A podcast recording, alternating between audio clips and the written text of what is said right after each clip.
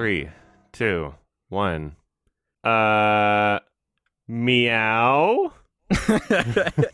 Classic Gotta go fast. Sonic. uh, I'm Adam from Your Movie Sucks. This is Sardonicast. I'm Ralph from YouTube.com slash friends with movie maker. Oh shit. and I'm Alex Maichi, and I'm I'm feeling fast right now with that intro. Yeah. That's got me Mhm. pumped right now. Mm. You're on uppers. Is Sonic on uppers? Or He maybe might I'm on be. Chili Dogs. He might be. I can't wait to talk about that movie, man. You know how for some religions they like stop eating for weeks? I, I always thought it would be funny if like Sonic was a part of those religion and when he when he's saying gotta go fast, he's actually talking about like I don't know, Ramadan. Is that one? oh right, yeah. gotta go fast. That's a good. That's that's a good interpretation. Yeah. That's what he Ask actually Sonic means. like law team about that. Yeah, he's very religious. so there's a video on the internet. Now there's two of them. They're making fun of nice. us in a loving way. In a in a talented way. Yeah, it was actually really Lots good. of really impressive like impressions. So we're talking about Sardonicast in a nutshell two by Liam Does Stuff Mm. here right now, which uh, everyone should go watch. Mhm. um, for some interesting impressions of uh, not just us three, but a, lot of people. Yeah. a lot of people. They got they got the whole review sphere, sphere. well, not all of it, but a good chunk. Yeah, we got a cool cat in there. I particularly like the cool cat little cameo at the end. Yeah. that made me giggle. That was good. And then the passionate rant. Oh, he yeah. emotionally was so upset that we'd never mentioned the first video. Oops. Yeah. what am I worth? Oops, we forgot. We're only human, man. Yeah, Yeah. exactly. It was hilarious. It- It, was really pretty funny. I They put a lot it. of work into it. What was your favorite part? Uh, the spicy meatball, like all the Italian stuff. I'm walking here. That, that's that's what broke me. I'm walking here. It's a pretty it's a pretty decent impression of me, voice wise. I don't know my voice is pretty hard to get down. I don't know if I've ever seen like a really good impression of me. Like there's ones that kind of get there. There's one that's the ones that kind of get close in kind of like a uh, like caricature type way. But Yeah, yeah. Because normally when they do caricature, it is like really over the top. yeah, So it's hard to measure like actual accuracy. But yeah. Mhm. Yeah, my my voice is difficult. If someone studied my voice and my mannerisms and the way I speak, perhaps we could get like a uh, text to speech Adam or something like that. I love I love how there's ones for like uh, Donald Trump because there's so much audio of him talking that it's easy to feed that information Yeah, into a computer. easy Same with like deep faking. oh yeah, like Shane Dawson in one of his documentaries, he like plays around with this Oh, really? stupid bit of software. Yeah. Yeah. Yeah, he like talks into it, and it you say enough sentences and words, so it like can put together a very basic, primitive kind of language simulator thing. How many Shane funny. Dawson documentaries have you seen? It's the only one I've seen because Oh. it was pointed out to me as being um, one of the silliest ones, and it certainly is. The Jake Paul one or no? No, it was one of the like conspiracy theory uh, videos. The Chuck E. Cheese. Yeah, the Chuck E. Cheese one. It was that very one. It was like the Yeah. most bizarre, like because people were calling them documentaries, and I, and I watched it. I'm like, what? What? Like, Yeah. that, that was something, but I don't know if it was a documentary. It's legitimate. it's a real film. It should be submitted to Cannes. It is very bizarre. I don't know if people say that as much anymore, but when those first started popping up, people were like, "It's like a real movie because it's long." like I don't know what you mean. yeah, it's just like three or four of his normal videos, but just like edited in Yeah. a like truncated way, where you just get a little clip at a time. super over dramatic. Holy crap! The It's- editing it's in those in those videos, I can't call them movies. I really can't. It's just fucking obnoxious. They're like stock footage, like uh, robots and stuff that they like edit over to, to make All it right, scary. I gotta watch these then. You know, Oh, like video blocks. I, like I have the... no, I haven't. I haven't watched any of these. Okay, That's what I mean. Like this was the one that got me into it. Okay.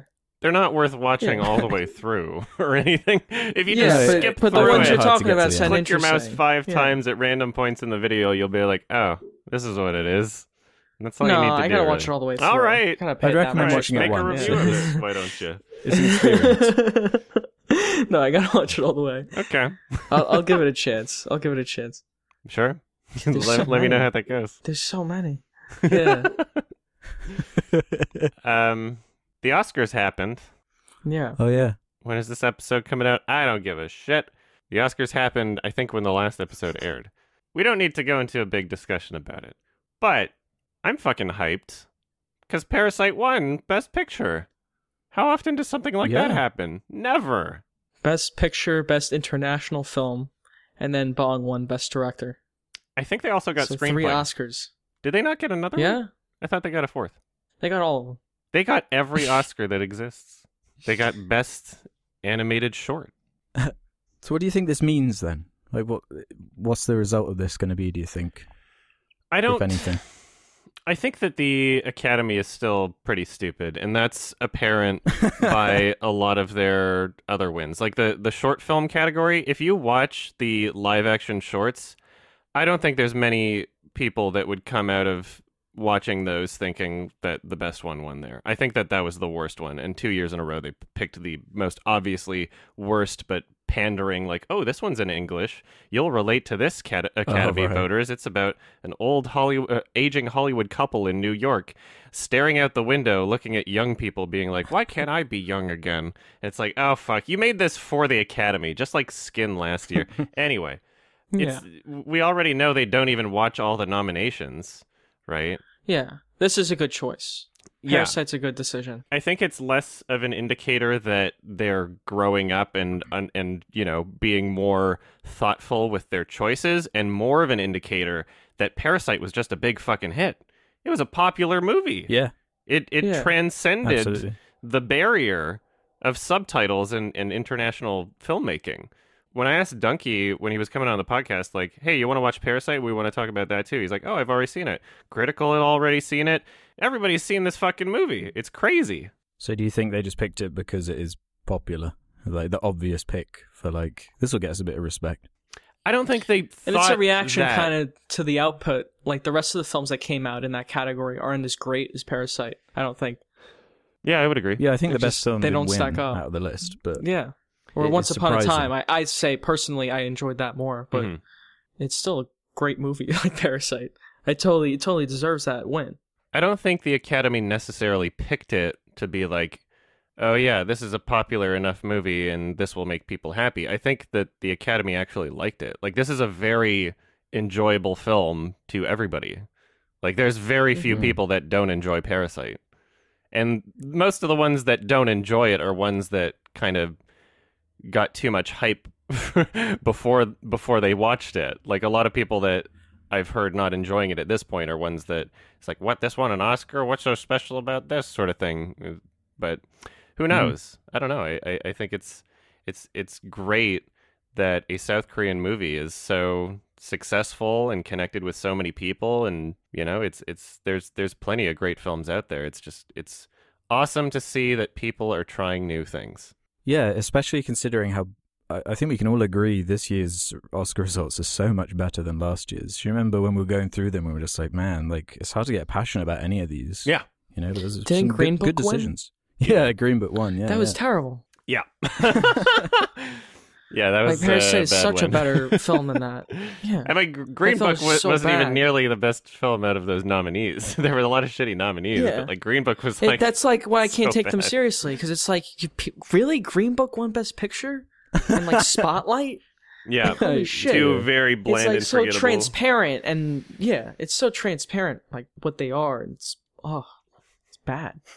yeah, yeah. Who knows? We might see something like this again in the future. Otherwise, first foreign language film to win Best Picture, which is insane. I'm so happy for Bong, or as they said when they uh, announced his awards, Pong.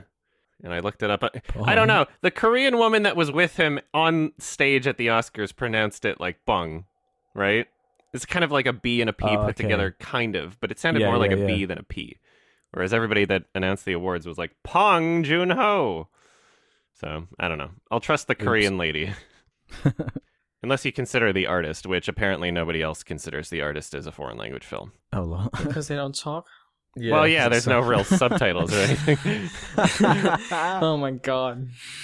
that would be embarrassing, though. If they were like, first foreign language film, The Artist in 2011. Nah. Yeah, I thought that was French. That movie, yeah, exactly. But but because they didn't talk, It's silent. yeah, I mean, That's like, ridiculous. you can have an didn't even think American made movie that. that's foreign language if people aren't speaking English, I guess. yeah, well, like the farewell. It's a funny little loophole thing that's happened. Yeah, I have no idea. There, there have been uh, films that were ineligible for the foreign language category because there was too much English spoken in them. There were like f- a few scenes of English in the band's visit or something, and they were like, "No, can't do it.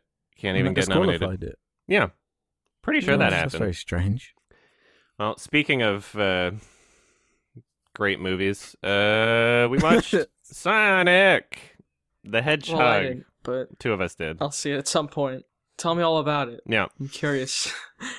so, was it as bad as it looked? It depends which trailer. I don't know. I heard good Yeah. things about it. I heard good things about it. Okay. There's this interesting psychological phenomenon that happens when people have very low expectations for something and then it's not as bad. and then people go, This is great. But who knows? Maybe a lot of people genuinely enjoy it and love it. It wasn't the most irritating thing ever. Like Birds of Prey was super annoying, but Sonic was like, Yeah, this is this is all right. Yeah, I was shocked by how I wasn't annoyed by Sonic that much. I was actually annoyed by other things in the movie Yeah. a lot more than Sonic. Same. Weirdly, like, because to me, I'm like, you know what? If if you if you have to do this, you have to make a Sonic movie. Make a Sonic movie. Have Sonic be the main character and uh, focus on him a little bit because. It, it falls into that trap of every type of movie like this, where you have was it James Marsden? Is that his name? I The guys guess in so. Hop and all that. Where he Mhm. talks Who- to animated every creatures. time the film the film like changes every time he's on screen and they have to attempt to build his character a little bit it like really changes the energy of the film because like sonic is so manic and energetic and kind of childish Mhm. and that's just inherently more fun and, and suitable to the kind of brand to watch so when you go to him it's like ah do we really need this why can't i just be looking at tails right now or knuckles or some or eggman even It's an origin story. they've really committed to the premise of like okay this is like the first sonic movie it's basically they actually have the balls they've got the big blue balls big Mhm. enough to like have this be their iron man like they want this to be Pretty like a, a cinematic universe which is like so funny to me And it's possible because the movie was a huge hit. Yeah. I don't know if they necessarily are intending for a cinematic universe. I think they're definitely intending for a sequel, though, if possible. they at least want a mm, trilogy out of this thing Sequels. Yeah. Yeah. Yeah, and with how well it's doing there's no way this is this And ain't a gonna, bunch it's of gonna be five six movies it's it's gonna be a shadow we'll the hedgehog movie Yeah. rouge the bat movie It's gonna be a It's just Rose gonna stop, Chew movie. Yeah. Crossover with Marvel. It's going to be great. No, there's going to be a crossover. No, I'm putting this in now. Uh, Minions, uh, Oh. Illuminations Mario movie crossover. is coming. No, no, no. I, Oh, I- the guys who make Minions, Illumination, they're making that Uh-huh. Mario movie. Think about Oh. this. Oh. Think about the crossover that could that could happen now. A, a, Oh, a no. Mario and Sonic movie. Oh my god. It's gonna happen. It's Yeah. gonna happen. Maybe. People are No going to way. want it. Nintendo and Sega. Do, who owns Sonic at this point? Does Nintendo own? Like, cause someone had to. Did, does Sega still uh, retain all the rights? They're or- an independent company, aren't they? Paramount has Sonic, like the movie rights, I think. Oh, Oh, yeah. really? And then Universal, I Yeah. think, is Illumination. I think that's. They're gonna make it happen, man. hmm Yeah, maybe. One of them has to get bought out. Maybe Disney will buy both of them, and then you'll get a crossover. Yeah, I agree. Uh, Sonic wasn't as annoying of a character as I thought he would be. There were some annoying moments. He he flossed but that's Sonic, though. twice, but like that's the, that's the thing in my mind. It's like, is this a good movie? No, no, no, no. It is not. Is it a good Sonic movie? Kinda, yeah. Yeah. Like if you really like Sonic and like Sonic really tickles your whistle, this will be the movie for you. Because like they give like Sonic's got like a backstory, he's got an arc. They give Eggman like he has this weird scene where he like projects all of his deep insecurities onto someone about how he was like bullied as a child. Sorry, spoilers. Um, Yeah, spoilers. they like really commit to the idea and they like they take elements from the game like the the rings and everything and integrate them into it's so stupid Mm. I mean, they were going to have to do that with the rings, but yeah exactly like what else can you do with the with the premise and property this you know this sonic fir- first of all, I'd like to just point out the the the phrase you used: "Sonic tickle tickles your whistle." I think that's funny. I've never heard "tickle your whistle" before, and that was the that was an interesting way to hear it for the first time. It's quite accurate though Yeah. I okay. say. I well, I guess so. people are passionate about sonic man um, Am I wrong? no, yeah, I guess there's people like that. i rationalized it by being like would sammy classic sonic fan love this movie and i was like of course. yeah this this is like his dream movie right and that's like the the ultimate sonic fan so like they're getting what they want with this Don't forget about Christine Weston Chandler. That I think that might be the ultimate Sonic fan. There's a lot of good Sonic fans out there. There's a lot of characters. yeah man like it's a yeah some unique fan base for sure hmm It was a little uh, weirdly over dramatic at points, which was amusing to me. I uh, didn't didn't necessarily feel like it didn't work for the intended target audience, though. I I would I would go further than saying it's good for Sonic fans. I would say that it's a really good movie for kids. If you're a kid yeah i'd agree yeah watching that movie, like if if I were a kid watching that, I would I think I would probably really really enjoy it. I think it would be a movie that Yeah. I would play multiple times on VHS. hmm no I, I completely agree with that Mhm. I, I definitely could would have been attached to this movie because it kept reminding me of that there was that show that sonic show i remember being on as a kid sonic x i think it was and i kept getting little like oh yeah this is like a really similar kind of setup to that and it's like a decent way of portraying the character and everything like it's fine. It's completely inoffensive where like comp- contrasting it with something like detective pikachu from last year yeah, where the biggest issue I had was it it didn't even seem like it was representing the brand that well to me. Like it, it was confusing. Like it was Ryan Reynolds playing Pikachu, and they all looked like Yeah. hyper realistic and strange. And maybe if we'd got the original pitch that this movie was from Oh, that God. first trailer, we'd be having this discussion. But yeah, exactly. they One hundred percent. they I guess they they put in They like a, a bizarre um what's that restaurant in America they keep talking about in this movie Olive Garden. Oh God, It's yeah. like some really overt Oh. Olive Garden like product placements that Oh are like God. suitably 90s in the same way Sonic is, where they they halt the movie to basically look into the camera and say, "Go to Olive Garden." yeah. There's a new product that's like endlessly tasty or Their whatever. bottomless Oh pasta God. is truly bottomless. I was actually yeah, I was shocked by that, and it made me wonder like, did they have to like wedge that in to pay for the like uh, touch ups to Oh, Sonic? Pro- or something? I don't know. Like- maybe. Did you notice that Sonic's uh, Sonic's shoes are Puma brand?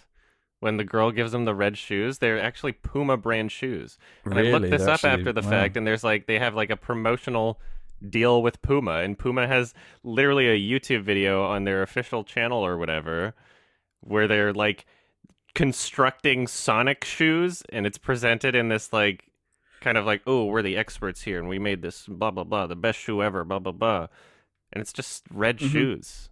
And it's like the official Sonic sh- shoe. Not Sonic shoe. It's a marketing Sonic dream, shoe. isn't it? Because like you don't have to worry about upsetting like adults with intrusive product placement because you know it is for children, like Yeah, and Sonic don't fans. Yeah, yeah, Like, walk it really does aim low. I'm sorry. yeah. like yeah. the it, it is it is really family friendly like the the the stakes are not high the humor is really babyish like the humor's very like lowbrow and like sonic just like does a huge fart for no reason He ate chili dogs. It made God, I him love fart. the fart jokes. E- even Rango has a fart joke in it. Yeah. yeah These damn kids. I mean, movies. even even the lighthouse has fart jokes in it. yeah that, that's the best fast fart joke of all yeah, those but are yeah, more mature. i don't really associate sonic with with farting like i, I like never pictured that because it Yeah, always seemed like he was really trying to be cool in my mind maybe like original sonic where he was always downing those chili dogs but the the epic early 2000s sonic x that i remember he wouldn't be no farting sitting on a bed farting forget Yeah. about it Yeah, the fart joke was out of place. I think that there were just a couple jokes here and there. Like it was written by I think two people. Mhm. The writing wasn't particularly great. Let's let's just say that. No, it wasn't. did you think any of the jokes were actually funny? Or how many times did you laugh at the movie? I thought the only genuinely funny part where it was intended to be funny was the turtle scene, and that was more to do with the animators when he was like running really fast with the turtle, and we saw like the the shot, Yeah. the close up of the turtle, and he's like, "Arr!" just like the look on his face is what makes the scene. hmm So that's not even the writing, really. yeah. The the more animated and cartoony it was, the more enjoyable it was for me anyway. Like I really thought a, a large chunk of the movie was going to like take you away from this stupid fish out of water thing. Every single one of these brand like Alvin and Chipmunks ass Smurf movies do. You know, like actually make it interesting. Show us the stupid Sonic World, Green Hill Zone, and all that. Like actually spend some time there because it it does get so boring when they're in these like suburbias. Just yeah. like hey, we gotta hide, and it's like man, just we've seen this movie so many times. It, the formula is so apparent at this point. the the mushroom planet looked kind of interesting, but we didn't really go there. yeah, I found that really annoying because, like in the in that trailer where they show Eggman at the end, and it's like, wow, that, like he the the mustache is huge. He's got the goggles and everything. He looks really awesome, but like it, it doesn't play out the same way in the movie. Like the way they implement that, just at the it's end. like oh, more of a tease. Which is I kind of guess like, you should on, you should buy the movie and then we'll get a sequel. And then we might get another Well, scene don't at the very anything. beginning of the well sequel. And then the rest of the movie will be in uh, San Francisco.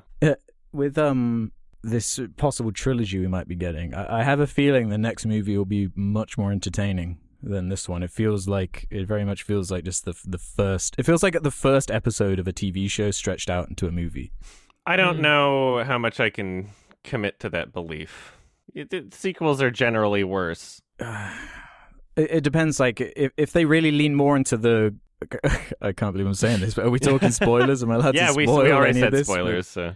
Yeah, because at the end they kind of establish Eggman is he's kind of just gone crazy, um, and that's just inherently more cartoonish and interesting. And you can imagine he's on that like mushroom planet. Like the setting's already so much more interesting to me and fitting for the whole Sonic goofiness. And he's probably going to start making all these stupid robot wasps and all the recognizable iconography from the games. Yeah, don't well, know. you're you're you're thinking of it from the perspective of a person that like you you have your ideas for what you would like for the sequel, but I don't think they're going to do that. I think that in a sequel they'll probably just have it set in San Francisco again. We'll get one scene at the very beginning of like, oh yeah, Dr. Eggman building his ship and then it explains why he's he not on the back. planet anymore and then we'll go back to the same old bullshit except this time there's tails. That's what it seems Yeah, you're like probably right. Uh, to me. yeah, You can't you can't give the writers too much credit.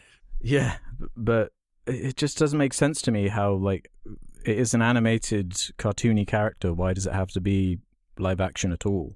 Even though it's Illumination doing it, I feel like if it just looks like the the games in a more clear way, then you're already avoiding that ridiculous thing that keeps happening with these like art styles, be it like cats or the original Sonic design, where you clearly have these people that just have no idea how like what they're doing with this kind of thing. You know, it's it's just so bizarre to me. It actually pisses me. Like, how me did off that because, happen? because like 100% that was a an individual or maybe a couple people in charge completely ignoring the advice of everyone around them. That's what pisses me off because there's like hundreds of animators that work on this shit and guaranteed none of them liked that design but they went with it anyway and the only thing that changed their mind was the realization that they might not make money.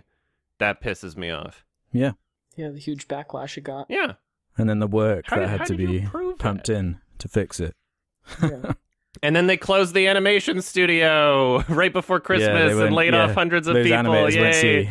Thank you for your hard work, working the money this film overtime, doing back-breaking labor crunching and shit. Oh my god! They just they closed their Vancouver office right silly. after they finished that movie for mi- working extra hard for mistakes that were not even their own fault. Yeah, it's so hard to be a visual effects company. All these fucking stories like the Life of Pi guys. Yeah. I mean, I guess the Marvel gig is good. Those guys get consistent work, thank God. Because I yeah, don't guess. they, It's that New hard. Zealand Weta, don't they do that? And Yeah. they're, they're they're like a unique example, aren't they? Where they've got such a name for themselves, they can probably Mhm. I don't know. They might might make a bit more than the average animation house. Yeah, they get consistent work. it's it's It's so really hard. It's so hard to make it's it. it's due to the economics of it. It's really weird because you know when you set a contract for the animation studio and then you need like a billion changes and then oftentimes it's still within the contract to make those changes even if they don't get more money for it. I think I believe in terms of Sonic they they actually like spent another 20 million or some shit. I don't know. Yeah. But Was it? re- God, that's insane. God, what an expensive mistake. I know. And all you had to do was not ignore people. There's, there's no yeah, way. you got to no do is one, make your character no look like the brand that it is. like, Like, how is that? How is that even a mistake that can be made? This is shocking. it's so embarrassing. Nobody thinks that looks good. Ex- like even the person who insisted that design probably didn't even think it looked good. They were probably looking at it from like Sonic. from like a marketing perspective of like, yeah, well, we put our shit through a computer algorithm and it said that we need to make things a little edgy and weird. Like the Detective Pikachu movie. Those some of those look creepy or some shit. Like I don't know. I don't know what they're fucking thinking. But there's this huge problem right now where where like character design is not taken seriously and it's not done by people who actually know what the fuck they're doing. Which is just sad. No, I did get a few good laughs though. Just just imagining if this Sonic looks like he used to, like that. Just the the idea of that. Release the original Sonic cut. Release Yeah, the weird the- teeth cut. Special feature on the Blu-ray. I will buy the Blu-ray so I can see the weird Sonic cut. the uh, meow cut. Yeah, I mean, uh, Meow is still in the movie, but yeah, but I prefer the original. oh, of course, of course.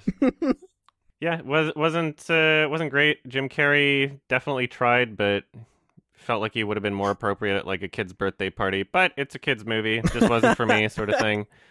Uh, I was really bored anytime he was on screen. Kind of zoned out. Started thinking about other things. The only really genuinely funny parts to me, other than that turtle shot at the beginning, were the moments in the film where it tried to take itself very seriously, and every 15 minutes, Sonic would just stop whatever the fuck he's doing and be like, "Wait a minute." I'm gonna be alone forever, and the sad string music comes in every 15 fucking minutes. Those parts were really funny. Those were the funny parts of the movie to me. So, anyway, yeah, that's what I mean. I want it to take itself as seriously as possible. four out of 10. Not the worst. Better than I thought it would be. yeah, um, I'm pretty much in the same uh, rating. Mhm. Uh, Actually, the exact same rating, two stars out of five for me. This one is. Uh, yeah, I, I I didn't get annoyed at uh, a lot of the movie. It was fairly watchable, if not boring, and just kind of cliche and familiar and unfunny and clearly for young children. Mhm. Um, for a lot of it, like it really is very family friendly, and that's fine. Like it's fine to enjoy that kind of thing, but it, it, some of the the the humor really bugged me. Um, it's like a I don't know if it's a pet peeve of mine, but like like pandering kind of stuff. Like, Mhm. wa- was it really necessary to jerk off Keanu Reeves in the movie? He's Like, in every is, kid's is that movie just now. a joke now? He's like in the SpongeBob trailer. He was in Toy Story 3. It's how you get the parents to see the movie. I, I guess he yeah, wasn't really like he's in not this even in this movie so though. much. It- yeah, it was just like a, a, a kind of, uh, hey, everybody loves Keanu Reeves, right? Like nudge, nudge. yeah, and It is pandering. you know, like calling raccoons trash pandas and stuff like that. It's just Yeah. very, you know, internety kind of pandering to that that, Yeah. that kind of crowd, which which always bugs me. But and that's not really yeah. an inherent Sonic problem. I just I don't know. I think Sonic's. I think he's he's kind of lame, and if you want to do him right, he needs to be as cartoony and have all the characters and Eggman being goofy and all that. And every time they focus more on that stuff, I was I was in, and every time the boring humans were talking about their boring stuff, Oh, yeah. I really zoned out Yeah, exactly. didn't care. Half of the movie was just kind of boring. Yeah, absolutely. Um, uh, it does bug me how it's like this one's getting all the praise just because all of these live action character movies, Alvin and the Chipmunks, Smurfs, Or you know, video game movies in general. Hop video game movies, like the bar, as you said, is so low. Yeah. God, it is low. Like some of the worst like films ever to come out of Hollywood. Like Yeah. Hop is is honestly so abysmal. God, it sucks. And James Marsden is in that movie. Oh, yeah. So it's Yeah. weird casting. I don't understand why he had to be cast anyway. I'm surprised they didn't pick one of the like kids from Stranger Things or something um, instead of him. Uh, but yeah, two star. Don't rush out to Ooh. see it. Okay. There's there's concept art on Reddit right now that got upvoted because uh, originally they thought they were gonna get Chris Evans. So there's concept art of like the bar scene where and it looks like Chris Evans was Sonic, and it's from, from the Sonic movie. so that could have happened, maybe. I don't know. I don't. I think that was a little ambitious, but Yeah, they got Jim Carrey at least. That's something. that's The movie something. definitely needed that. yeah, I he'll be back in a sequel. Of James course. Marsden, I don't know. Uh, they'll probably have James Marsden back. They'll replace him. They kind of imply. I was hoping that um, Sonic was just going to be like uh, the main character in a western or something, and just like show up in a town. like Westworld. And- James Marsden's in that too. oh yeah, fuck, I forgot about that. yeah. But you know, His he like sort of sorts out his life a little bit and then moves on. But instead, he kind of gets like adopted at the end. So I don't know what they're Yeah, going to do. Sonic's their child Oh. now. and they found his secret cave and moved all of his shit into the attic. Oh, dude, we haven't Wow. even talked about the fact they confirm that he's like an alien. Oh yeah. I, would always, Oh, okay. I'd always considered Sonic as kind of like a TMNT kind of mutant or something because they Like call a him a hedgehog. hedgehog. It was just, he says he's Yeah, exactly. a hedgehog. but they keep calling him like an alien in the movie. He is from another planet. He had a weird Yeah. bird mom or some shit. There was a really dramatic fight sequence, and for some reason, everybody on his planet just realized one day that he has powers and they hate him. So he has to run away.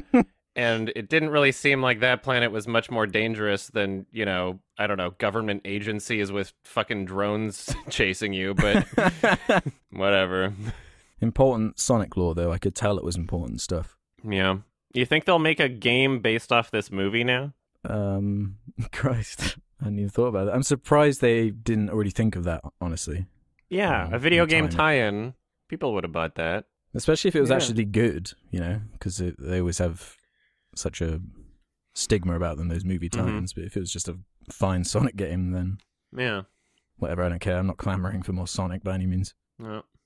Best movie of the year. I year. wish I could add to uh, Sonic, but You gonna rush out and see see it. it, Ralph? Based on our no. But I'm. I'm excited to see it on VOD in the comfort of my own home. Mm. Yeah.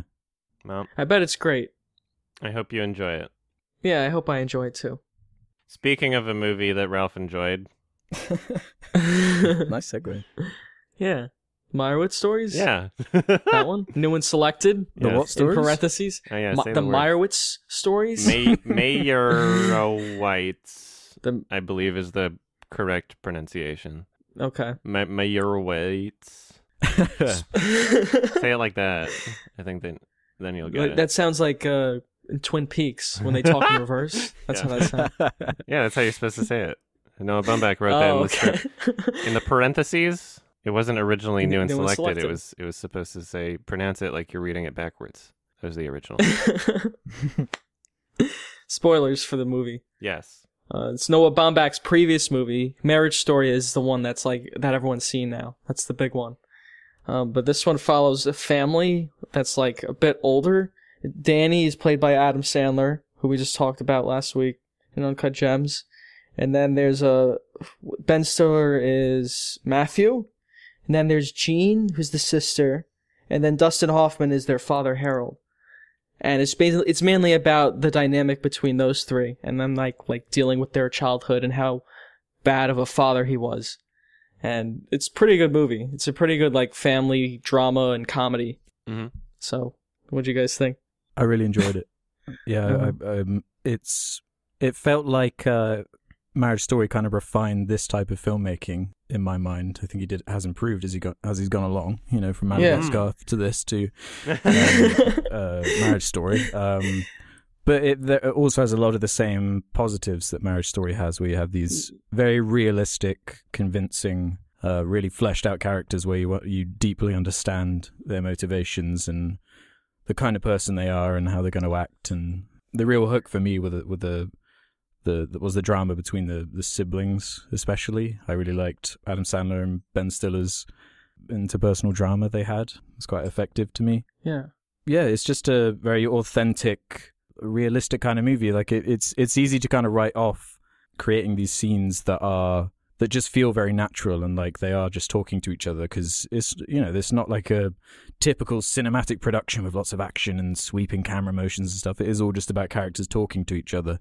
and making that come across as you know convincing and realistic is is harder than they make it look because the the film's effortless in a lot of ways in terms of just the the tier of the acting and the the writing and the way everything flows along. I thought it was very Yeah. impressive in terms of that kind of stuff. I think in some ways it's better than Marriage Story. Yeah, There's a yeah. comedic element to it that I think really works in this. It's really funny movie, and Adam Sandler and Ben Stiller are, are like traditionally comedic actors, and they do play up the comedic drama or like the more comedic aspects of the drama. I think it's kind of laughable, like how pathetic they are. Yeah, I got some really good laughs. Like Yeah. they were destroying the car, I thought was really Uh-huh. funny because they because when they were like fighting. because it was expressive in terms of their characters because they were they were, they were very reserved people and it was like one of the first Yeah. times they'd really done something kind of out there and edgy and against the grain and Uh-huh. you could tell they, they weren't very good at it but they were they were loving it yeah exactly Why don't we do this more Noah often? Baumbach's always like, he's always like breaking down the minutia, like how much of a pain in the ass it is to get divorced in Marriage Story in that instance. But in this, it's like how hard it is to be in a hospital and how like you have to deal with all these different fucking doctors and you don't know which room your dad's in Mhm. and like just how much of a pain in the ass it is to deal with all this stuff. And I, there, he plays up the comedy of that too. Uh, I enjoyed that. Yeah, and it's not just the hospital stuff, but it's also like framed by the the dad character and how how many people's lives just one person is affected. It become just from him, it's this huge web of all these like fucked up people because of the choices he made and his resentfulness and whatnot. Yeah, he's certainly a, a very good writer, and he certainly cares a lot about the characters in his films. I enjoyed Marriage Story a lot more. I think that as a whole, I preferred something that was more focused. I feel like this film Yeah. kind of got into what it was trying to be more so in the second half, if that makes sense. It, it kind of shifted tones a bit, in my opinion. Still enjoyed it. Yeah, kind of. Good, good movie. At what point would you say? I as soon as uh, Ben Stiller's character shows up, which is like a weirdly not. It, it, it takes a while for him to get in the story. Yeah, it he's mentioned his character is mentioned before, but I- I think once he truly shows up in the story, that's when you know the wheels start turning for me. Anyway, before that point, um, I think I think it was more leaning towards the comedic aspects, and although certainly there are comedic elements after that point, I think I think it's more of a uh, consistent film. Yeah, Yeah. like uh, it's, I suppose it's just as the dramatic pieces just come into play more. You know, like, yeah, it takes yeah. a while Once things get get, set up, then I started yeah, really enjoying it. because it Adam more. Sandler's character has a good relationship with his dad as long as Ben Stiller's character isn't around. Because his Mm-hmm. father likes him way more, and it makes him kind of jealous. And like once Ben Stiller shows up, the, the the comedy starts to die down. Adam Sandler's character becomes more reserved and like annoyed. Mhm. Yeah, I gotta I say, that. um, I, I actually really enjoyed Ben Stiller. Like I know Adam Sandler Yeah. gets a lot of credit for it, but he he does a really good job in the movie. He's it's quite a tricky character to play because it's quite a complex like position he's put in, and he's forced into a very extreme kind of character change and realization. And the scene where he kind of breaks down in front of those people, I thought Yeah. was really effective. It makes his character a lot more likable, and it showed like a great change. Yeah, he had an arc basically. Yeah, I, I would Mhm. say I enjoyed him more than Adam Sandler. Not to say Adam Sandler did a bad job or anything, but if I don't know, I, I I wouldn't I wouldn't put this on as high of a pedestal for Adam Sandler performances as I would Uncut Gems or Oh, that yeah. PTA movie, uh, Punch Drunk Love. Punch drunk. Uh, Love. Yeah, yeah, those those ones I felt Drunk. like were much more genuine, like character performances from him. Uh, whereas this one, I feel like he didn't stray too far away from the type of stuff he normally does in movies, but he was just in a good movie that was actually well written and cared about its Yeah. characters, Yeah. as opposed to just I'd some agree. nonsense. I'm going to go on vacation and yell movie. but yeah, Ben Stiller did a was was a surprisingly good performance, and I I, Yeah. I was sold on that scene too. I think he did a really good job there. Very much like uh, Baumbach's other screenplays. Uh, I guess more recently, I, I I'm gonna keep comparing this to Marriage Story. I like that he kind of got into the introspective elements of the characters, particularly when Adam Sandler grabs the microphone and he's saying like, "Yeah, I do everything I can to avoid speaking in in front of people, but here it is." And then he just has like no filter and starts talking about how like he he he might actually need to believe his dad was an artistic genius so that his life actually meant something because otherwise he was just an asshole. and I lo- I love that bit of of self reflection where you can tell honest, it- it- yeah. yeah, it, it it's something that although one could interpret it from the character otherwise, I think it actually helps the film for it to be stated in that way and and you know, it's Mhm. it's it makes sense in the context of the scene why he would say that. He's kind of like struggling to think of things to say and just kind of Yeah. letting loose whatever's on his mind.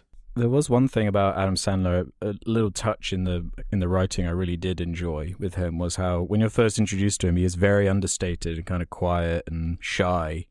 And the one time you see him exert his rage is when, because the whole first part that he's introduced, he's he's just trying to find a park for his car, Mm-hmm. and the, you see him rage in in a car like so many people do, where like they're not dealing with their shit, so they just scream at people in public when they're in in, a, in their car instead of you know. Yeah. And then it with it. abruptly cuts. They did use that a little too much. They cut to like someone's Yeah, yelling and then it cuts okay, like but- a few times, yeah. Mhm. Yeah. I mean, near the beginning of the film, I thought it was something that would be, although, you know, a charming kind of like indie movie, but I, I, I was assuming it would still be something that kind of catered towards a typical Adam Sandler audience. You know, when he starts yelling, it's like, oh, they got something out of it too. But then it transforms into a better movie. a better movie. a so. different movie, yeah. Yeah, yeah. Uh, He was very good in it. I don't know, he's just playing a normal guy. I enjoyed the scenes with like his daughter. Like he just felt like a like a normal dad. He wasn't like a fucking crazy cartoon character like in Eight Crazy Nights or Click or something where you just can't relate to him at all. Or that trope of like the dad that's like really distant from their kid or whatever, and is Oh, trying yeah, to that reconnect. one. It was nice to see a character who was yeah, like like, actually had a good relationship Yeah. with their kid. And they even acknowledge in the film, like Adam Sandler and I think uh, I forget her name, um, but they're talking with each other, uh, his sister, about how they are almost too attached to their children, and I like that that was brought up that. because mm-hmm. otherwise it did seem like I don't know if I would say like oh yeah that's just a normal dad it did seem kind of weird at the beginning the like piano scene and stuff and then it's like yeah I get it she's like Oh, yeah, going yeah. away but I like that they did acknowledge it in the script by saying like oh yeah we we might in- unintentionally fuck them up in a negative way by being too close to Yeah. them kids aren't supposed to love their parents sort of thing and I love that there's that kind of juxtaposing dynamic in terms of like his relationship with his children versus his relationship with his Yeah, father and it's that intelligent way of taking yeah like with marriage story where they take a concept like marriage and instead of portraying it as this really black and white thing it is much more complicated. And i guess the, one of the themes of the movie is how parenting like really affects your life in a lot of different ways. We see it with Mhm. all of the like parental characters in the movie um, so it makes a lot of sense to show a bit of each side of the spectrum where you got one really kind of distant, strange father and how he's fucked people up, and then you got Sandler kind of doing the exact opposite and the results of that. Hmm, yeah. There's also always like an artist or artists in his movies. Because Marriage Story, you had the they were like theater performers and That's right, directors, and in this, Dustin Hoffman's character's a sculptor, like kind of washed up, Mhm. but I guess he is. And then you have the daughter character is uh, going to film school, and she sends like these weird art projects that make no sense. yeah But he always has that. Bill Maher like criticized the movie for that on Oh, Joe yeah? Rogan. like his filmography It's or like this specific movie Well, it's his marriage story is all Oh, saw. okay. He's like, it's about artists. He's like, these, this guy, they're always making movies about like artists. Like, there's other people who go through these things that aren't, you know, directors or writers or actors. I think it made sense for the script and Marriage Story particularly because Yeah, he had to I think it fly makes back and sense. forth I think it between LA sense. and New York Yeah, exactly. That's what That's made like- the yeah. story so. If he wants to write about that, why, like, why does it matter? Yeah. where, where the setting is like you write about what you know, and clearly he knows about how to write this type of person, so it makes Uh-huh. sense for the stories he wants to tell. He in my always mind. puts it in there. Yeah. But it fits. Yeah, it's not distracting or annoying. hmm Is there anything you uh, didn't like about the movie? I th- I thought it was um a bit too long personally. Uh, I thought it could have been made a little bit more brisk because we, we we we were comparing it to Marriage Story, and I think that film might actually be longer, but the it, Yeah. it feels a lot shorter and it's just more refined, more focused, as Yeah. you're saying. Much more Um, focused. Yeah, yeah. There, there are points uh, where I, I was kind of ready for the the movie to be over, and they just kept, you know, going with a few added scenes. And it's not like they were bad added scenes. It's just like I'm starting to feel Yeah, the length a bit more now. it's a little clunky, which Hmm. I kind of like too. It's because it goes along with the theme Yeah, of the movie because upset it's me. about like that family is like uh very like, distant. effect. Yeah. Uh-huh. Yeah. They're not communicating well. But yeah, it is a bit long. There's kind of like an indie charm to most of Noah's films. Um, Francis Ha is the other one that I particularly enjoy. And before watching this, I, I went on IMDb just to see, like, oh, yeah, which movies from him have I seen? I thought I'd only seen a couple. Apparently, I've seen a lot of them and then just immediately forgot about them. Regardless, I um the the kind of like indie-ish charm sort of thing, you know, it, it, it adds personality to it. But at the same time, I'm still very impressed with just how much he he's managed to transform within two years, really, uh, from this to Marriage Story, which does not really feel like all that much of a uh, like super low budget, kind of like shaky camera at certain points, sort of like uh, Yeah. you know give give it some extra credit for its personality and you know marriage story felt like much more of a uh, meticulous professional kind of film and even even though the directing wasn't like outstanding or anything it, wa it wasn't like Mm-hmm. a super meticulous movie overall it, it was it still felt like a pretty pretty huge leap in terms of the production i think I think that's a really well directed movie. Yeah. Way more so than this. Yeah. Even. Like how slick. it- Look, it looks great. Like even though it's set in like hotel rooms and offices, it's Yeah. really well directed. That movie. yeah And I think just like the the clunky nature of it is, I think it's intentional. Mhm. I think that's what makes it work. Even with the camera movements, like a hilarious scene was when they were running to chase after the guy Yeah. who took the, the Yeah. scarf, and right? the dolly was and a like the camera's flimsy. like it keeps stopping, and yeah, but I love that. That's what made it hilarious. Mm. I think that was so intentional. okay Like the flimsy dollies, yeah. I love that. Yeah, I really enjoyed the kind of sitcom moments. Um, Uh huh. Because they were grounded in characters that were that weren't caricatures. They were they were quite realistic, so it makes it that much funnier and makes it more relatable because everyone's had awkward things like that happen. It's not something completely absurd like the a lot of these kind of films can fall into being. I I enjoyed most of it. There were a couple things kind of irked me about it. I, I felt like the comedy didn't really land for me at certain points, like the uh, the the daughter's nonsensical art films, Pagina Man sort of thing. I thought that was like, eh, didn't really connect with me. Oh, yeah, I didn't mind that. I did enjoy the score from Randy Newman, but I felt like it was used in a couple scenes where I didn't really want it there. And I felt like the the tone of the songs It sounds like Toy Story kind of like goofy in a way. And when those are placed over top of really, really stressful scenes in the hospital, I didn't get much out of it. I, I don't know if it was supposed to be some sort of like juxtaposition there, uh, but I, I didn't. There there were definitely points where I was like, eh, this isn't really a funny scene sort of happening here. This is actually kind of sad.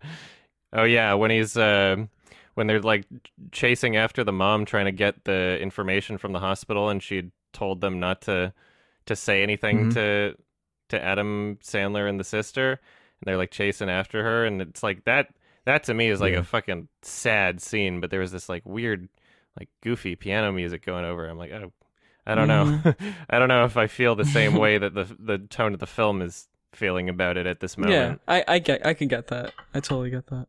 I have my criticisms with like the same thing you're saying. Mhm. Should we also mention Dustin Hoffman's a creep?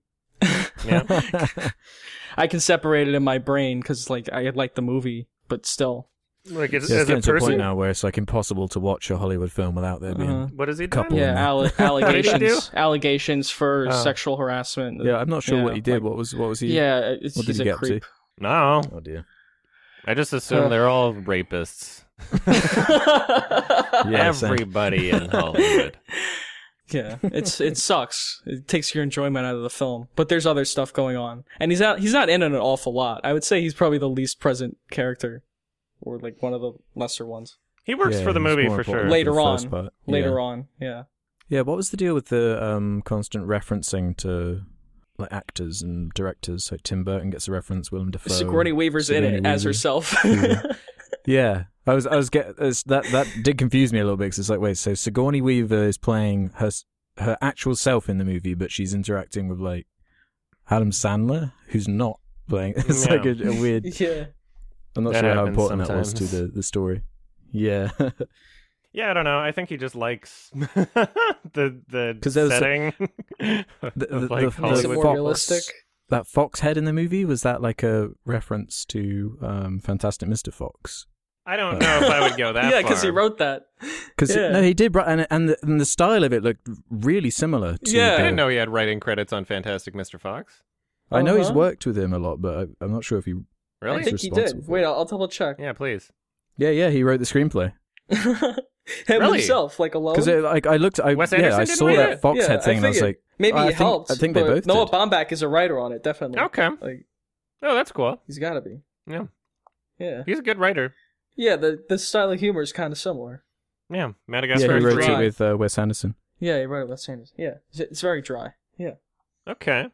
He's like all the best parts of Wes Anderson's humor. Right. Hmm. They they're both kind of similar in ways, for sure.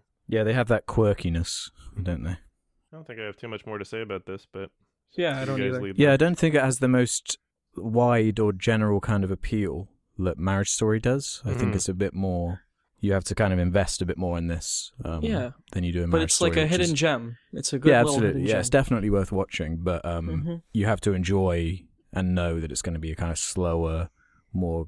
The the good things about it are subtle, like direction and uh, dialogue um, and and acting. And Yeah, some be- people may find this one more relatable too.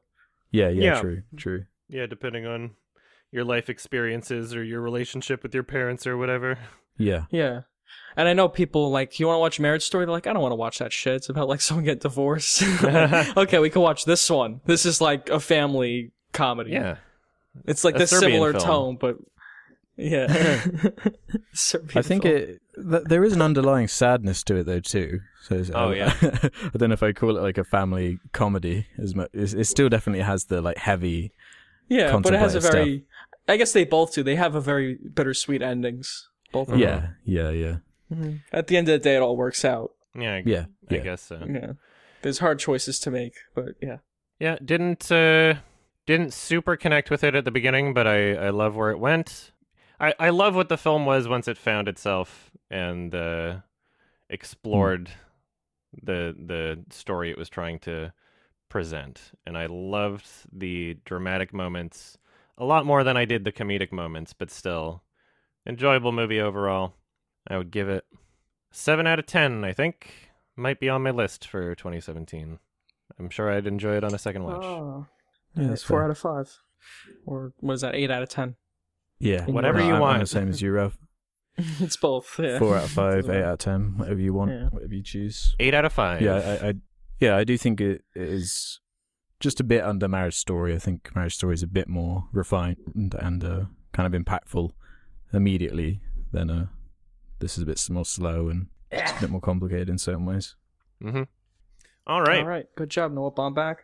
Yep. Thanks for the Congrats. recommendation, Ralph. Yeah, we'll be talking cool, about him when uh, Madagascar Four comes out this year. Yeah. Hell yeah! Now we've talked about all the all the good Adam Sandler movies, except Click. Is, is is that all of them? Have we actually done it? Yeah, that's those are the ones Yeah. I like I- anyway.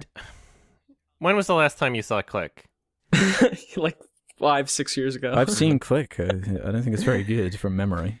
yeah. Yeah, I think I think it was one of those I saw it I when had it came low out. expectation things again. Yeah, it made me cry. Well, yeah, because it was Really? like Made you unexpectedly sad at moments. So that's that's the common yeah, thing that you yeah. hear from people. The It's end like, is very oh, sad, I- it was a comedy, and then it was very very sad. and then it became very sentimental. Yeah, I don't know. I'll, I, I'd be willing to Yeah, see it maybe it's again. better. I, I know don't what I'm if I would recommending feel- next. Then. Oh, Sandler No. for days. No, I'm not. I'm telling you right now. I'm not recommending Click. it's a waste of a recommendation. Oh boy. Question time? Let's do it. If you want to leave your own questions for us to answer in future episodes of Sardonicast, head over to the Sardonicast Reddit, where there'll be a suggestion thread for you to ask us whatever you like. Let's start with this one then from um, Albert Berta. Sorry, Alfred. Yeah, Alfred Berta, who asks Do you think video essays are art? And what are some of your favorites? It's that thing about the definition of art, like there's, there's the one side where like yeah if you're creating it like a lot of things can be considered art it's quite a loose kind of descriptor You can draw a dot on a wall, and that's art. yeah So Yeah, but I, I mean. I think even in the more general d- d- sense of of art, video essays definitely apply. There's pacing, there's editing, you know, there's there's creative yeah, choices you're creating being something. made in a presentation. Yeah. You could consider it a short film if you want to.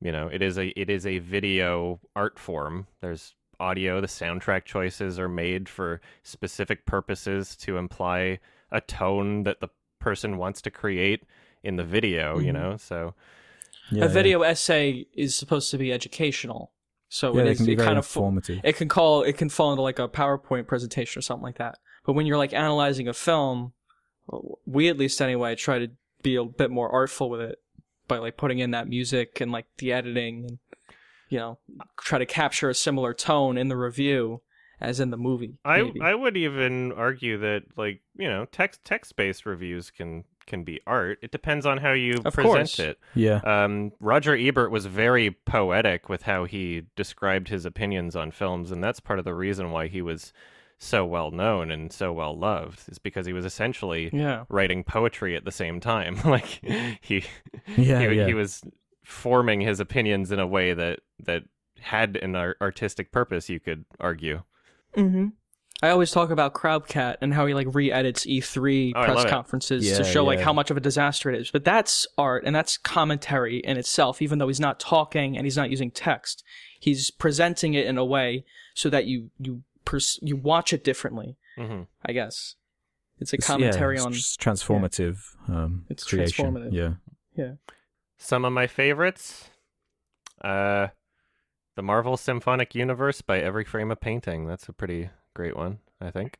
yeah all of his videos are very good Yeah. Mhm. It's a really popular one in film school.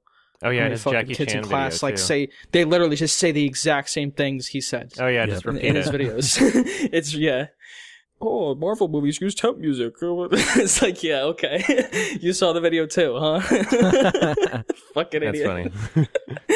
Yeah, all the time. Uh, whatever. well, what are your some, some of your favorites? It's part of the question. Crowbcat. I think Okay. he's. I think he's excellent. Great. It's so funny. Yeah, me too.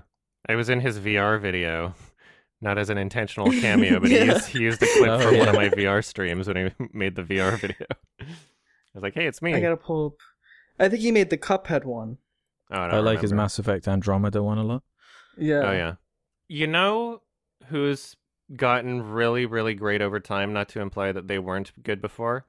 Internet hmm. historian.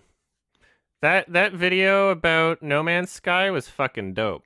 I think that Yeah, that, that was, was a a very great video. video. That was a really great essay and obviously lots of comedy in the video, but it's so much more well edited than his previous works, very well researched, provides a lot of like perspective, doesn't just come at it from like a very biased sort of way in in terms of like having the agenda that you want first and then using data to support it. It, it seems as though his opinion was formed based on the data presented and I I thought it was really well communicated and really definitely art.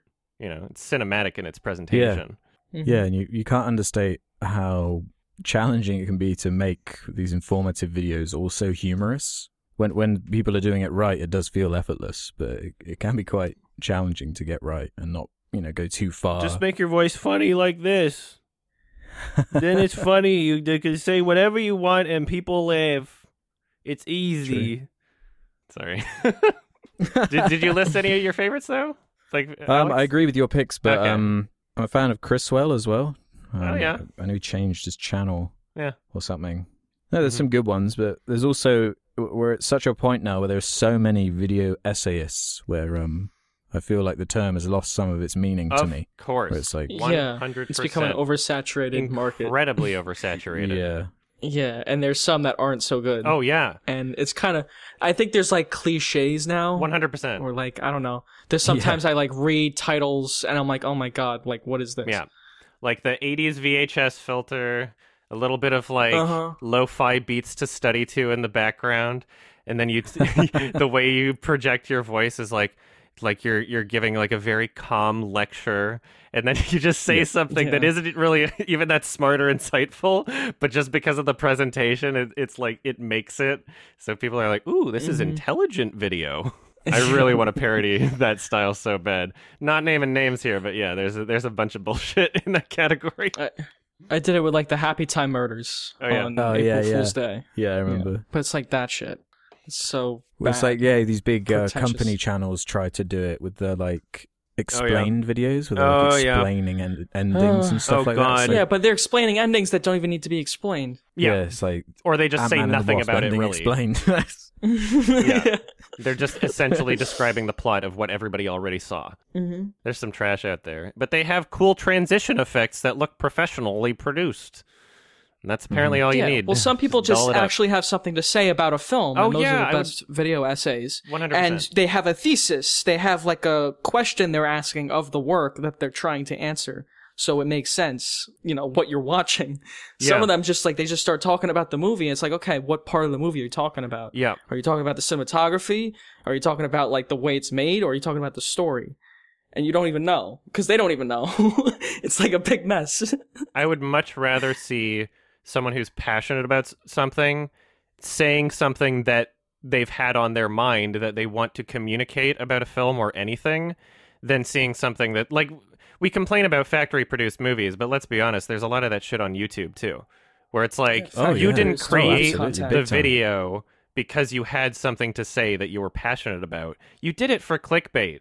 You did it because you knew that the search results people would be saying ending explained of this particular film and so you just bullshitted Yeah. to get the ad revenue with like a little bit of fucking Yeah. little bit of touch ups here and there and in the editing a little bit of professional production there you know you got a bit of a budget but really like well, you should just have it's just something to say. There's nothing wrong with covering something popular. oh of course So covering you have to have something something to say popular i completely good. agree with you Yeah. a lot of these a lot of them just don't have anything to say and they're essentially just factory producing clickbait Yeah, it sucks when you hear one of these videos and because I like YouTube as kind of a personality kind of Mhm. platform for a lot. It is very informative in a lot of ways, but I think its strength is finding people that you kind of like to hear talk or convey some kind of message. So having these big businesses come in and kind of just formulate the perfect algorithm to make these just throwaway videos that just mean nothing, um, just because you know they're monetizable is it's just an unfortunate outcome of the system we have to use. So Yeah. it's easy to avoid. To be fair, like I never Yeah. see them in my feed and stuff because I never watch them. yeah just Yeah. like movies it's up to the consumer to decide right Yeah, absolutely. be the change you want to see don't click on clickbait as tempting as it can be sometimes. Oh, so I saw this really tempting. bizarre one today that was like a, a picture of someone holding an egg. that was the thumbnail, and it was like, uh, "Click this if you want to be a sex god or some shit." It's like, what, what the fuck does this egg have to do with any of this? like, I just want to know purely because of the that they know absurdity you'll of the be thumbnail. asking Yeah, they they come up with a clickbait title, then they're like, "It's not enough. Let's just just Google like egg." in hand, egg in hand. Yeah, that will confuse people. Will make them click on it. It probably is like that. yeah, I'll have to tweet that picture. I took a Red screenshot of circle. it. I couldn't believe it. Yeah, red circle. all right next question okay, this is an interesting one from Big C Baller. Are there any cases where you think controversy over what a comedian says is justified, where a comedian says something during stand up that is seen offensive to some? Do you believe there are times where a comedian can go too far with what they try to joke about? uh, I don't, I does, don't think does so. kramer yelling the n-word count yeah. well, I mean, that one it ruined his career, didn't it? So Yeah, it kinda did did. have its natural repercussions. So Uh huh. That was just stupid what he said. Yeah. yeah, he was like riled up and Y- yeah. emotional, wasn't he? He's just you could tell he lost it. He like lost Yeah. his temper. he snapped. Yeah, it wasn't yeah. like a bit. Yeah, that's that's that's when it kind of pushes it when it's like, where was the joke? Yeah. Yeah. Yeah, I don't know. I, can't actually think of an example of a time I've ever been offended by a, a joke in something I've been watching or listening to, honestly. hmm Because uh, a lot of the time, like, you have to understand the context of it. Like, a comedian isn't going up to try and, you know, spread hate speech or do any of this. They're, they're genuinely trying to get up to make you laugh. And Yeah. to do that requires you using language in such a way that is, no matter what, going to offend people. Like, jokes in, usually are at the, the butt of something or someone. And that's going to Yeah. upset people. of someone else. It really Mhm. depends on how it's So I don't really Some know how you can don't like avoid it. If it's not Yeah. funny, then that doesn't help. I I feel Yeah, like uh, yeah. I am less offended by whatever Kevin Hart's joke was that he said. like I forget what the I forget what the joke even was, but something like, "Oh yeah, if I had a gay Oh, son, yeah. I would disown them" or some shit, or like, "Oh yeah, I would Yeah, sma- it I a would smash the dollhouse or something." Like I'm less offended by that Hmm. than I am of his like actual interview where he was like, "Yeah, I would never play a gay character because I don't want people to think I'm gay." like it's like that. That, that was that wasn't even like a, a comedic. I'm pretty yeah, sure he I said didn't know that. he said that. Oh, yeah. Oh my god. Yeah, he that, was asked if he would ever play a gay different though, 'cause character. he's not he's on like, "No, I don't want to be. Yeah. I want people to think I'm gay." yeah, he's not on stage when So he you're not an actor like then, that. if you're not willing to play a character. But at the same time, yeah, I'm not. I, I don't really support like the idea of canceling people. Yeah, because there is a difference. You're allowed to not find something funny, and you're allowed to be upset by something. Yeah. But like, if it really bothers you that much, just never watch any of their stuff ever again. You know, like if Yeah. if if that Ricky Gervais like thing really upset you from the Golden Globes or whatever it was, like hmm you don't have to watch the Golden Globes. Barely anyone does to begin with. Yeah. Like, my my exception to this would be uh, I should I should clarify by saying that I, I do not support cancel culture for people's opinions or or words for the most part. Uh, the exceptions that I have in terms of like cancel culture shit that actually makes me go like, why do people support this person? Are examples like Chris Brown where he beat the shit out of his girlfriend, Yeah, yeah. and it's like, come on, like that's not that's not like an opinion. That wasn't like an edgy thing that was said. This is like a violent asshole, right? Yeah, that's Like, that's holy the thing that dictates it, though, isn't it? Is that yeah, that actually Yeah. is a physical. Like people are actually horrifically Yeah. injured. That's more of a judge on your character than some bad joke. Sticks and stones can break my bones, Yeah. but words will never hurt me. Like it's it's Mm. actually true. Like Mhm. w- words can hurt, obviously, but it's it's really not the same as being brutally beaten. You know, like it's a comedian Yeah. stood on a stage, like trying to make you laugh, like they have some perspective. You know, Yeah. like you can't treat it like the the spewing like hate speech. Yeah. I find often if I'm disagreeing with someone, and even if their worldview is like completely just so far away from my own that I can't even relate to it, sometimes I just go, Mhm. you know what? They're dumb and move on with my day. like, I don't understand what's so difficult about that. Yeah, like, they're dumb. yeah, Bye. I got things to do. yeah. I follow a similar kind of thing where it's just like logically, where where can this go? You know, Like, if me getting angry and upset, like, what's it gonna even really achieve? at the end of the day? Retweets. Oh, that's a that's a Twitter in general is just another thing altogether. Oh, yeah. Who can virtue signal the loudest? I'm a moral person because I called out someone else being immoral. yeah, just dogpiling, Yeah, just dragging him through the coals. definitely not projection. I've never done anything immoral in my life. Yeah, use Sorry, Twitter Ralph, did you less. add more to add to this? We are talking a bunch. No, that's that's pretty much it. Okay. Okay, we got this one then from seaweed underscore the bad, who says, Sup, Sards. Do you lads know of the Wiggles? If not, Yeah. what childhood entertainment was was your favourite as kids? By the way, if you didn't watch the Wiggles, you didn't have childhood. Oh, Sorry, fuck boys. off with that shit. No, the Wiggles is great.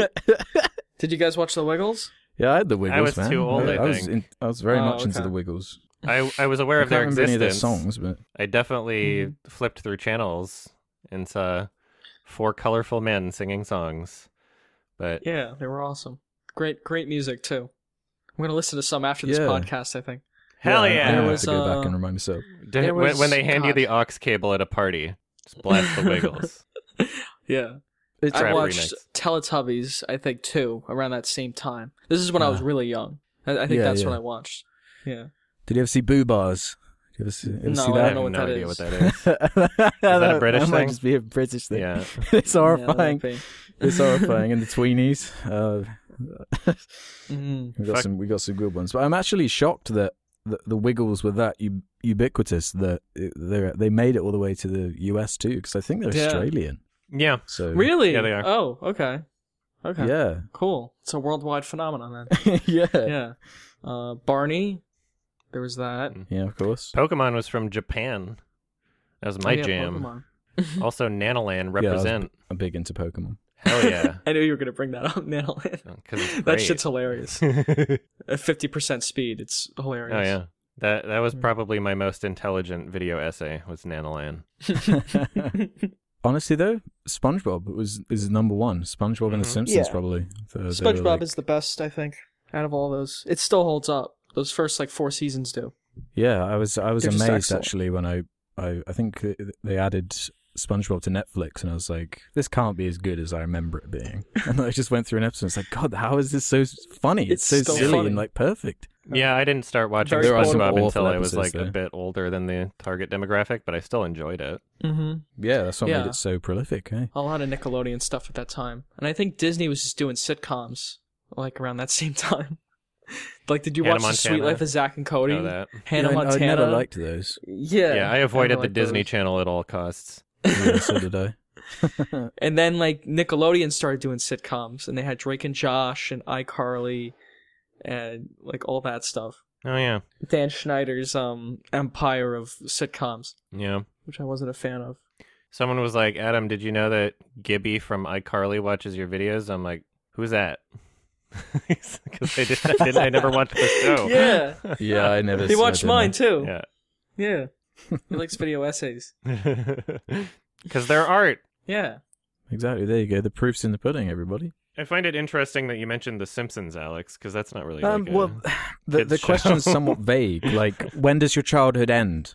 What year officially does your childhood begin and end? You know, because the question was your like favorite as kids. Are you a kid when you're 12? Because I was watching The Simpsons when I was 12, Mhm, and like Futurama and that stuff. Like, I I always tended to veer towards the more edgy stuff. Like mhm, yeah. Like, when I was like 12, like I like loved South Park and stuff like that. Yeah, mhm. Mhm. I started watching Family Guy around then. Yeah. yeah. I remember always wanting to have the thing like I wasn't allowed because when you're a little kid, you're like forced to the kid channels, and it's like Oh, you, yeah. you know that South Park is on somewhere, and you want to know Mhm. what that's all about. It was Adult Swim that introduced me to all that stuff. Mhm. And Aqua Aqua Team Hunger Force Oh, is that yeah. it? I didn't yeah, watch yeah. much of that, but all that Robot Chicken. Oh yeah, yeah. I forgot about Robot Chicken. Yeah, I was into Yeah. all that stuff too. Is it still going? By the way, I feel like I ask myself that question I, every I couple think it years. might be. Might be. It's like nobody talks about it anymore. Yeah, I went on the on its IMDb and saw how many seasons it had, and I was like, "Whoa, that, that's yeah, crazy." a bunch of clips on YouTube. yeah. I think it's still going. Mm. yeah, Simpsons Yeah, was got ten seasons. my jam for sure. I still love The Simpsons. Yeah, The Seasons Simpsons is one great. through Futurama's great. I don't know, ten maybe. Twelve. I'm Yeah, I'm I'm I'm like figuring out where it gets unwatchable, pretty much. Yeah, that's what I want to know. Like 'cause- bad or unwatchable? unwatchable. Because it's still watchable mean, like- until like fifteen. I would say like fifteen is when it starts. to like, it becomes depends a on your husk, doesn't it, threshold. of what something- yeah, yeah, exactly. I guess 'Cause- it does. Yeah, there's some there's some season ten stuff that isn't bad. Like there's some parts that are kind of like leaning towards like, eh, that wasn't that well written, but you know, they're, they're, it's it's not complete misses like it is now. Mm-hmm. It's not like every episode's shit. So yeah, I'll see where it starts starts getting awful. Yeah, but curious to know though. So Yeah. I've never gone back because I just don't know. Because The Simpsons in my memory is just this one vague amalgamation Yeah. of every season. Because there's just so, it's been going so long, so I can't pinpoint Yeah, what so was where. much. Watch seasons one through four again. They're so good. They're so so so really, good. even like season one is holds up. Um, season one more for like kind of an endearing context to it because like I think I think Right, the yeah, first yeah. season works better when you're an adult just because there's a you know there's obvious heart to it. It it it was more focused in terms of what it wanted to be uh, uh, of this sort of like family cartoon thing like Homer had a conscience and Yeah. like you Yeah. know there there were actual it's not, like, dramatic moments to it and there were you know heartwarming elements to it. As soon as season 2 happens though, I think 2 through 4 are like the most hilarious fucking thing ever. If anybody's watching this podcast and you've never seen The Simpsons or you've only seen recent Simpsons and just think it's shit, honestly, 2 through 4 so good. Very very very funny. Very well written. It was really sharp once upon a time. Oh man. Like I saw a clip the other day. I was like, "Whoa, that was really funny." I can't believe Yeah. like I'd forgotten about how funny when it had good writers. it used to be. And then everybody Yeah. jumped Yeah. ship Conan and started working I on think. other And things. the animation, the animation was even better uh, Of at course. a certain point. Yeah. More creative. Yeah, Yeah. now for it's just sure. factory They produced. actually used more than like one angle. Oh man, have you seen those comparison? There, there's like I, I think it was on Twitter or something. You could probably find it somewhere else, but like they compared the amount of frames used when Marge is like at the checkout in the intro, the intro that they had been using forever, and then the new updated Yeah. one where it's like it just looks like Family Guy bullshit animation. And it's literally like Yeah. three frames compared to like 27 of movement, and it's so lazy yeah, the in old one was comparison. so nice. Holy crap. It's insane. It, things just Yeah. get worse, man. It's like, what? why did you even change it? It's like, oh, it looks more modern Yeah, now. it was better the way it was before. Yeah, of course.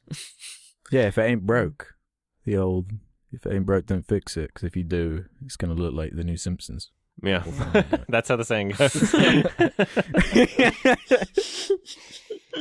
Okay, we got this one from Cole Up Church Dash YouTube, who um has a question I can't believe I haven't actually asked yet because it, it's it's one of the most popular things to ask on like podcasts. But do you guys have any ghost stories? no. Ghosts are not real. Um, Adam. I've watched ghost films. Does Uh, that, that count? are based on true Does that count? stories?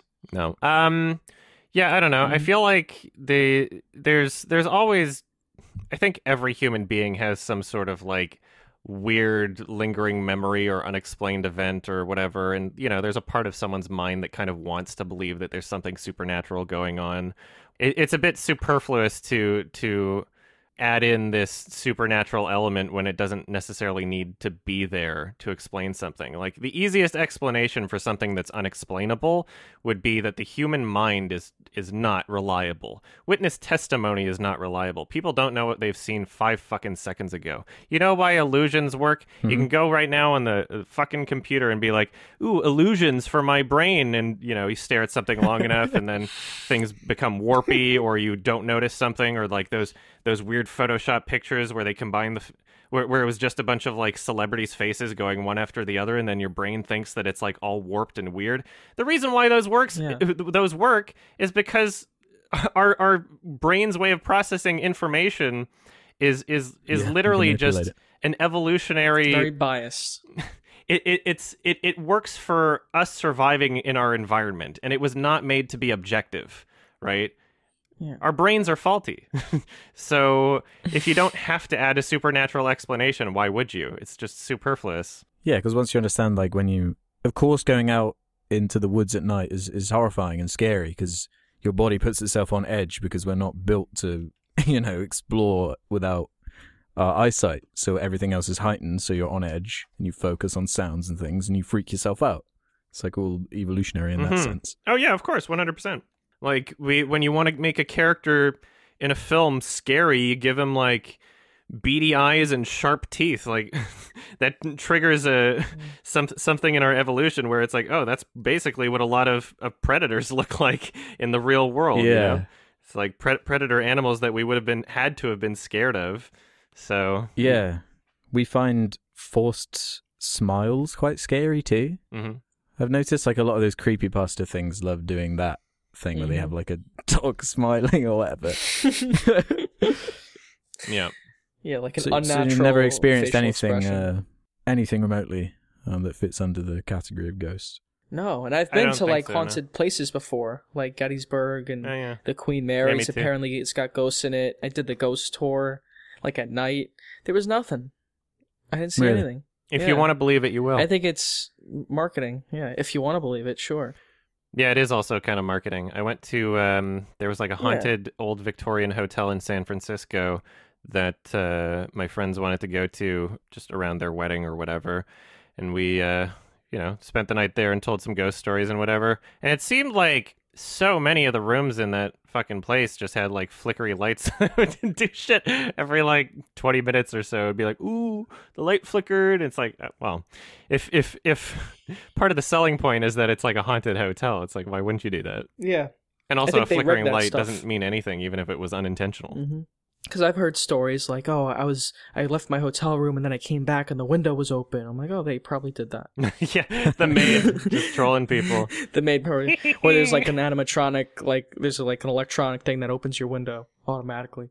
yeah So maybe like a big or maybe you just forgot you opened your window maybe you're yeah, dumb that too. Which is yeah, that's probably the most likely explanation, but they never consider that. It's a ghost. maybe they have a carbon monoxide leak people are going crazy Yeah, I I recently actually um, went to somewhere that is considered um, haunted. Not like famously so, like you'd have to research it um, and and know about it to even know that this place existed. But it was this like really out of the way pub. Um, and I took my dogs for a walk around the local area and found this weird like tower, um, Mhm. which I later found out is supposed to be like a haunted tower because some girl in the 15th or 16th century was hung there or something. Like Sally in the Woods, I think the story is. Um, Okay.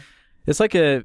it does get your imagination going because it's just a creepy like area in the middle of nowhere in this weird old tower that's hundreds of years old. Yeah. It's Um, I had still no it's still cool to there. see for like the history of it. Yeah, I, I find the history of it the most interesting part. How these these like stories, these myths and legends are kind of passed down. That that's what makes it interesting to me. So it's like, oh, Mhm. what is this?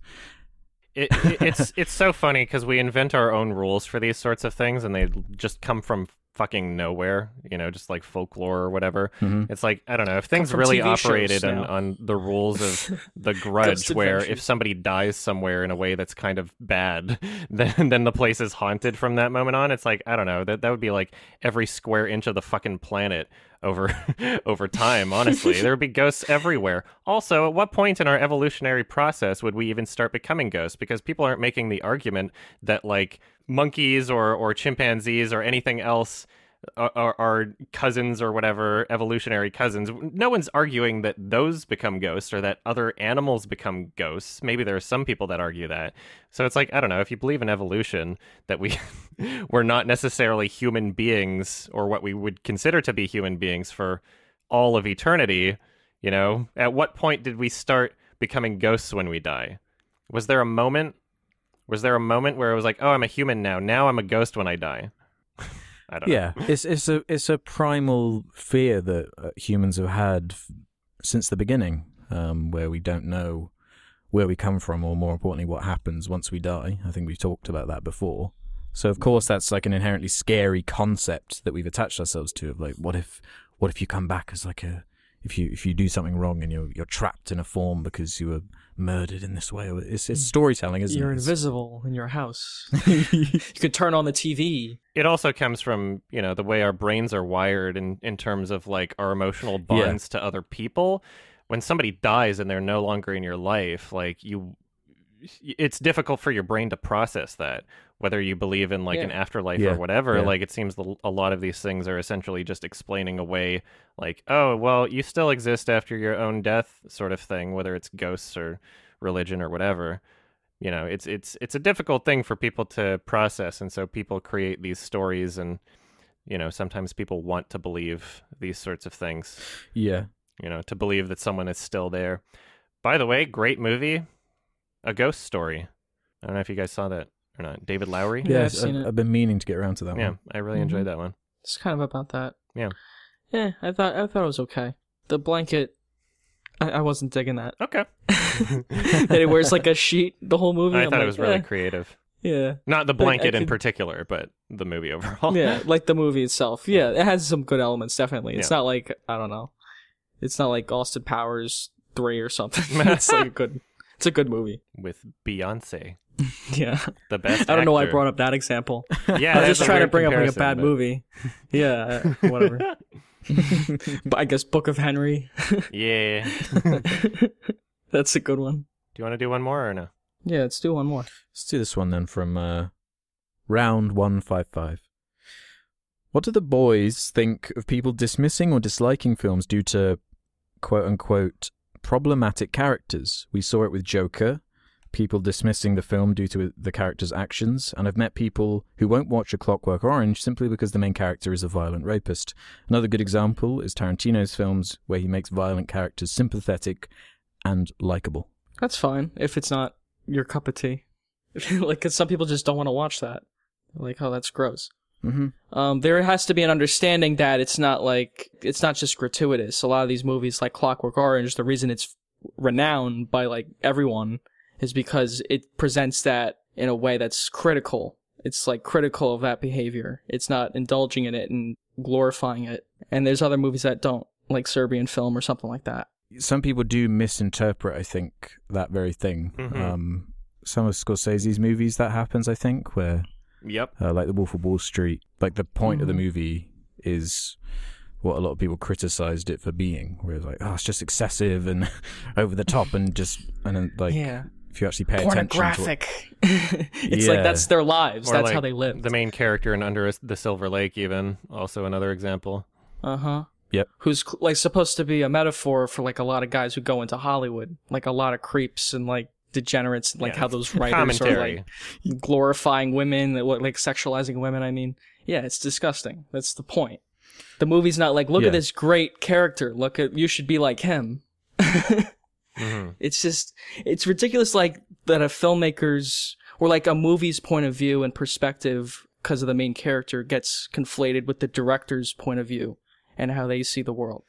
Like yeah, I find that exactly. very strange. Yeah. Yeah, like just because It this main depends. character's a creep, that means the director's a creep or the writer's a creep. Yeah. And they're not just like highlighting something about society or themselves that they don't like.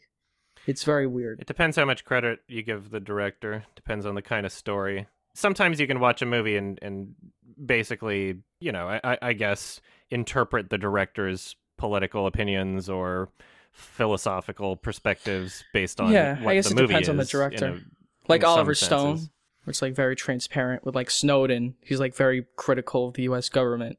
Like it's very clear he's like that, you know. That's why he made the movie. Mhm. Yeah, it really depends. yeah. Even if a terrible character is being glorified, well, that's the point of it being a work of fiction, you know? That's it's it's a fantasy. I don't Yeah. know. Don't don't try to control what types of thoughts people can have or what types of ideas people can communicate. hmm Tarantino's violence is very like silly. Yeah. There's that famous interview with him where he's talking to that woman on television. Oh, yeah. he goes, "Violence is so much fun." like his cartoonish violence. Are you is- saying that you should take kids to see this movie? Yeah, if the parents are cool. oh, But like that kind of conversation is so toxic. It's stupid. It's Yeah, like like it's not the loaded same kind of violence as come and see, where that's like fucked up and realistic. It's not that same kind of thing. Yeah. Yeah. His his movies are fun. Like watching people get shot, or especially if they're like supposed to be villainous, like Nazis or the KKK in Django, or like something like that. It's a lot of fun to see them get blown up and Yeah, it's not thrown off condoning it. horses. Mm-hmm. yeah, it's really entertaining. Yeah, I think sometimes people resort to those arguments to try and justify something that they already feel about a film, where it's like, well, a lot of this crowd, Joker just wouldn't be for them anyway. And so they criticize that element because of that. And then those exact same people wouldn't criticize something like Birds of Prey because it's supposed to be this like feminist girl power movie, which I didn't even know going into it. But it's like, yeah, well, she's also a crazy asshole that's supposed to be a villain, right? Like, why isn't that, why isn't that conversation happening with this film from these exact same people? Yeah, I think it's just people are making criticisms toward the movie. I don't think they want to start a big thing about it, but with Tarantino's movies, like it just stirs it stirs up a whole conversation. I guess. Mhm. It is strange that it is his movies because like they are so ridiculous. It is hard to take uh, the, Yeah. an argument that is kind of inciting violence very seriously. Like look at some of the stuff in Kill Bill or any number of his movies. Like Yeah. it's, it is it is silly, you know. Because like it, what about like uh, writings in a like or characters in books and like we've been telling stories for a long time. Like we have to be able to remove the the characters' actions and Yeah. stuff like that from Yeah, the Bible's a pretty fucking big one. There's there's some questionable morals in that in that story. I think that I think this God character might be a bad guy. fucking murderer, man. Yeah, it's easy to be reductive, I suppose. yeah, it's entertainment. It's easy to be like, yeah, also, yeah, it's like it's not it's not like a life advice film. It's not like a it's not like a yeah. video essay on how you should live your life. It's a character study. Characters should be things that you are not so that you can be interested by the movie. Yeah, if they're like, I don't like that movie because the main character's mean or the main character's bad, like if they don't want to watch a movie because of that, I don't think that's a bad thing. It's Mhm. a fine criticism to have. Yeah.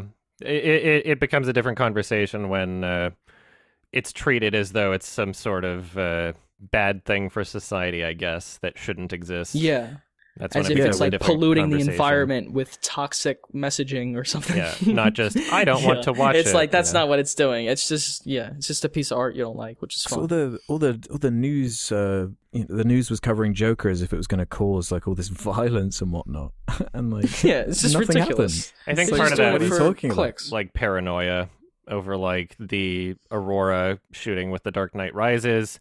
And I think I mentioned on Mm-hmm. the podcast before, like the guy actually wasn't even trying to be Joker. It was just completely Yeah. coincidental that it was the Dark Knight Rises and he had dyed hair. Mhm. So he was going to news a cycle popular trying to- movie. Yeah, perpetuate fear. Yeah, yeah. That's the news. Yeah, Be scared. no one leaves their house anymore. You won't so catch weird. the coronavirus. I'm like if walking you my don't dog, and, and no one, yeah, movie no one wants to leave their house because it's like it's, it's scary out there. There's the coronavirus. There's all these like shootings. It's cold.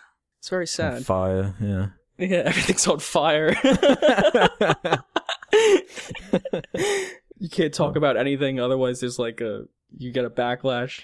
Yeah, I don't leave my house because if I step outside, then I'm gonna get canceled.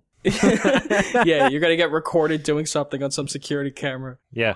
You know, like, hashtag canceled. ah, He crossed a red light. whatever. I jaywalked. Whatever they catch you doing. Yeah, he jaywalked. Cancel him. he broke the law. all right. That was great. there we go.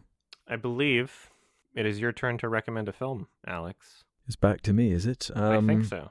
So there's this this movie might be a strange one, but Good. I, I've been really wanting to rewatch it for some reason because Cool. I haven't seen it in a very very long time. Um, that being 1939's The Wizard of Oz. Awesome.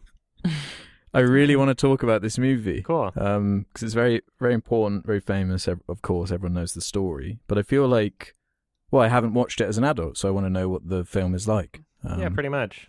yeah. Great pick. Let's do it. Let's watch The Wizard of Oz. Yeah. When was the last time? Like, have you guys Mhm. seen? Yeah, I saw it When a few years time? ago.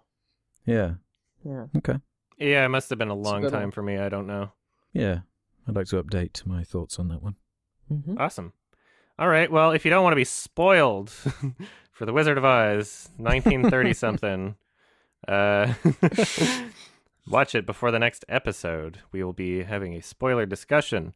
If you want to support the show, $2 a month, sardonicast.com. Sign up for premium. You'll get these episodes early. Also, patreon.com slash sardonicast. All right. Should we watch uh, the sequel with James Oh. Franco? Oh, yeah. Oh, I forgot about that that. I've actually seen that. Well, there's Oh, another one too. It's like a It's Sam Raimi, of isn't it? Oh, yeah. Sam Raimi. The Sam Raimi one. Yeah. Hmm. Yeah, probably yeah, I not. remember not really liking that bit. Uh, we'll watch the 1939 one. All right. Maybe I'll check out those others. Yeah, if you you can watch as Yeah, many Oz movies guts. as you want, and you can Yeah. report back and let us know how they are. Sure. All right, gotta go fast. that's it. All right. Bye, everyone. Bye, everybody. Thanks for listening. Bye-bye. Uh, meow. Bye, everyone.